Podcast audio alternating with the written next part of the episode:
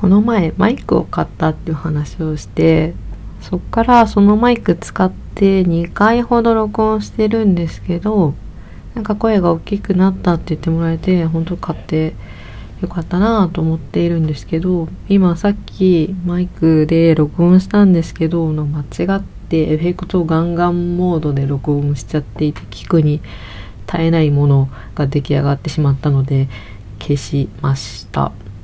うん、これあれですね録音してる時に自分の声がどのように録音されてるかっていうのを聞き返そうと思うと一回話を止めて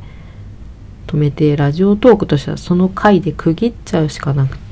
しかない状態なんですよね。多分この辺りも改善されるんだろうなと思いました。なんか以前ラジオトークのえっと誰だろう社長さんの YouTube 社長さんのインタビューした YouTube みたいなのを見させていただいたんですけどでその際にいろいろ改良する予定ですみたいな話とかをされていてかなりこうユーザー目線で開発の方を進めてらっしゃる方なんだなと思ってすごいすごく尊敬をしつつ聞かせていただいてたんですけど今多分こういったところとかも治っていくんだろうなと思います。あとなんかなんだっけな外部このマイクの状態だったら効果音とかも今入れれない状態みたいなんですけどその辺りも回収するっておっしゃってたりとかあと今はコメントができないんですけどラジオトークはですね。できないんですけどそれもなんかつけていくみたいな話をしていたように思います。これは YouTube だったかな？何かでしていました。コメント機能。なコメントについてはもしかしたら賛否両論あるような気がします。だからラジオトークのいいところの一つとして、そのコメント機能がないところがいいよってあげてらっしゃる方が私が聞いてるだけでも何名かいたりとかしたのでそんなもんなんかなと。そう。ラジオトークはコメントができないので、なんかマシュマロとか質問箱とか、あと、えー、ラジオトークの機能として差し入れ機能っていうのでコメントを添えたりとかするのができる文化が広がっている。あ、それの流れで私なんか以前まで最初の方はマシュマロを置かせていただいてたんですけど、それ今取っ払っちゃっていて、というのもあの元のツイッターのアカウントと連携をしちゃっているので、こう、何て言うんですかね友達その別にラジオこのラジオトークを聞いてコメントをくれたのかどうかっていうのが全然判断がつかない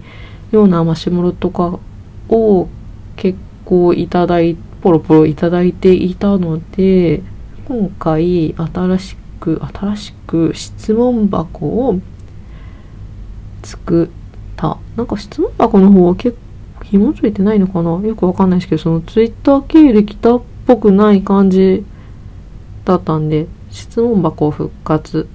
復活作ってえっ、ー、と多分今もう設置しているので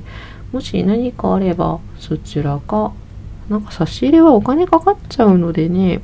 なんか質問箱で何かもしあればいただければ、まあ、質問じゃなくてもいいです。聞いてますぐらいでいいですけどいただければ何かの励みに私の励みになりますと。で。まあまあそんな感じラジオトークの話は。でようやく連休が終わっての木金と出社しを得ましたというところですね。今回連休はうちはカレンダー通りだったので5日間あったんですけどまあ長いような短いようなっていう感じですね。外に今はこのようなご時世なので外にも出れないのでまあ家の中でゲームしたりなんかいろいろ新しいサービスを使ってみたりとかしていましたね。うん。まあまあ楽しく過ごしていたような気がします。うん。あの、オンライン飲み会とか、オンライン飲み会、オンラインビデオ通話であったり、普通の音声通話であったりとか、結構いろいろ試しました。ただ、ちゃん、ズーム飲み会みたいなのはまだしてなくて、ズーム飲み会回やってみたいなと思いますけどまあまあ別にいいか。あの LINE のビデオ通話機能を使って、まあ、飲み会みたいなものをし数回しました。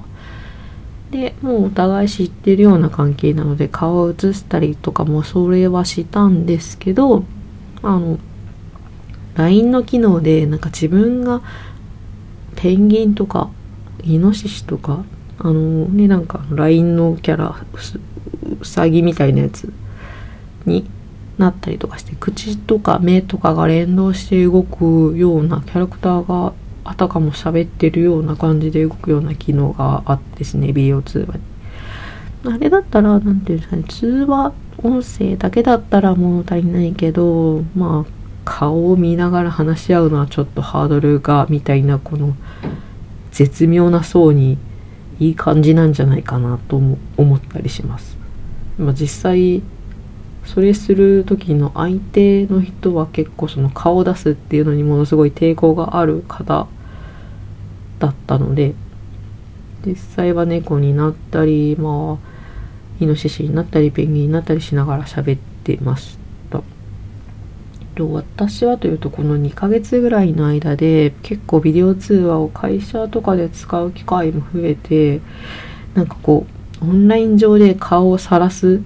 あもちろん特定の相手にって大事ですね。このツイッターとかオープンに広げる気はないですけどもともと顔を知ってる人にオンライン上で顔を公開してビデオ通話するっていうことにはそれほどこう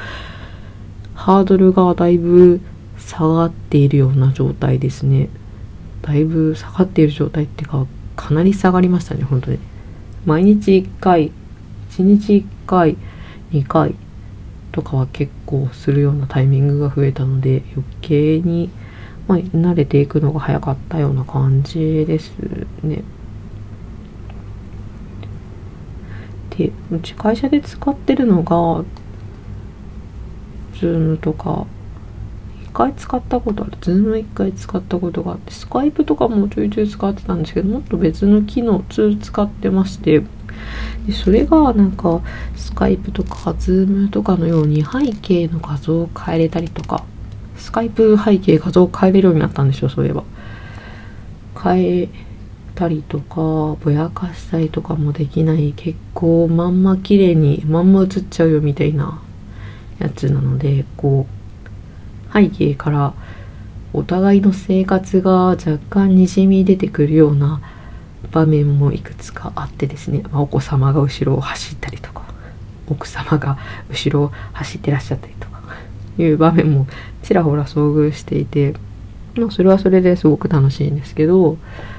なんかそういうのを見てるとなんか自分の部屋狭いなってすごい思うんですよね。私この部屋に引っ越したタイミングが結構バタバタしていたのでこうちゃんとした比較検討をしないままちゃんとしたって言い方はおかしい、まあ、全然満足してるんですけど、まあ、いろんなのを想定しながら決めたようなところではなかったのでこう駅地下を結構重視してしまった。駅地下っていうか会社近くっていうのを重視しすぎたせいでこうなかなかの都心都心うん都心かな都心であったりまあ交通の便がいいところなんですよね。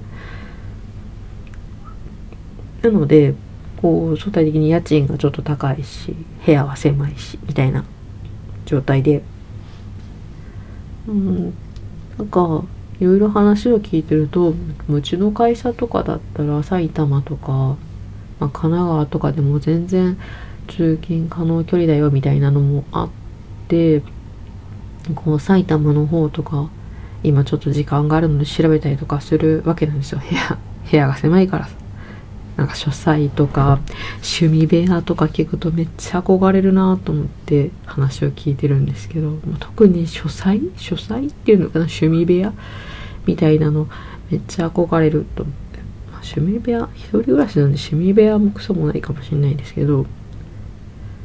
っていうのは憧れるって思って。私の場合はもうちょっと物を捨てないとダメなのかもしれないですね。なんか部屋の周りにでっかいテレビとか謎の本たち。そう本当だったら引っ越しする時のタイミングで捨ててくればよかったんじゃないかっていう本たちのために買った本だなとか。付随するものがポツポツあって特に本はやっぱちょっと今回特に家にいることいることが増えたのでちらちら目につくんですけどもう引っ越してきて、まあ、3年とか全然読んでないような本とかがあってなんかちょっと趣味趣味っていうか自分はのか勉強する系の本とかがちょっと好きで特にパソコン関係とかまあプログラミングの本とかがちらほらあってあれって結構でかくて幅取るんですけどでもこの部屋に住んでから全然読んでないなと思った本とか。早いうちに会社のなんかいらない本入れみたいなところがあるんですけどあっこに貯蔵っていうか寄付してくればよかったなみたいな。やつとかがあってその辺りの処分早めにどうにかした方がいいなって思いながら。でそうすると本棚もこんなでっかくなくていいんじゃないみたいなのとか。こう部屋にいると結構間取り考えたりとかするのもちょっと楽しいんですけど考えたりとか今の家賃と同じくらいのところ埼玉だったらどれぐらいのお部屋に住めるんだろうかとか見てみたりとかするの。楽しいなーって思いながら。あなんか意外といい時間でした。今日マイクトラブルがあって2回目の収録で1回目言いたかったところが全然詰めきれなかったですけどもとりあえずこれで終わります。以上です。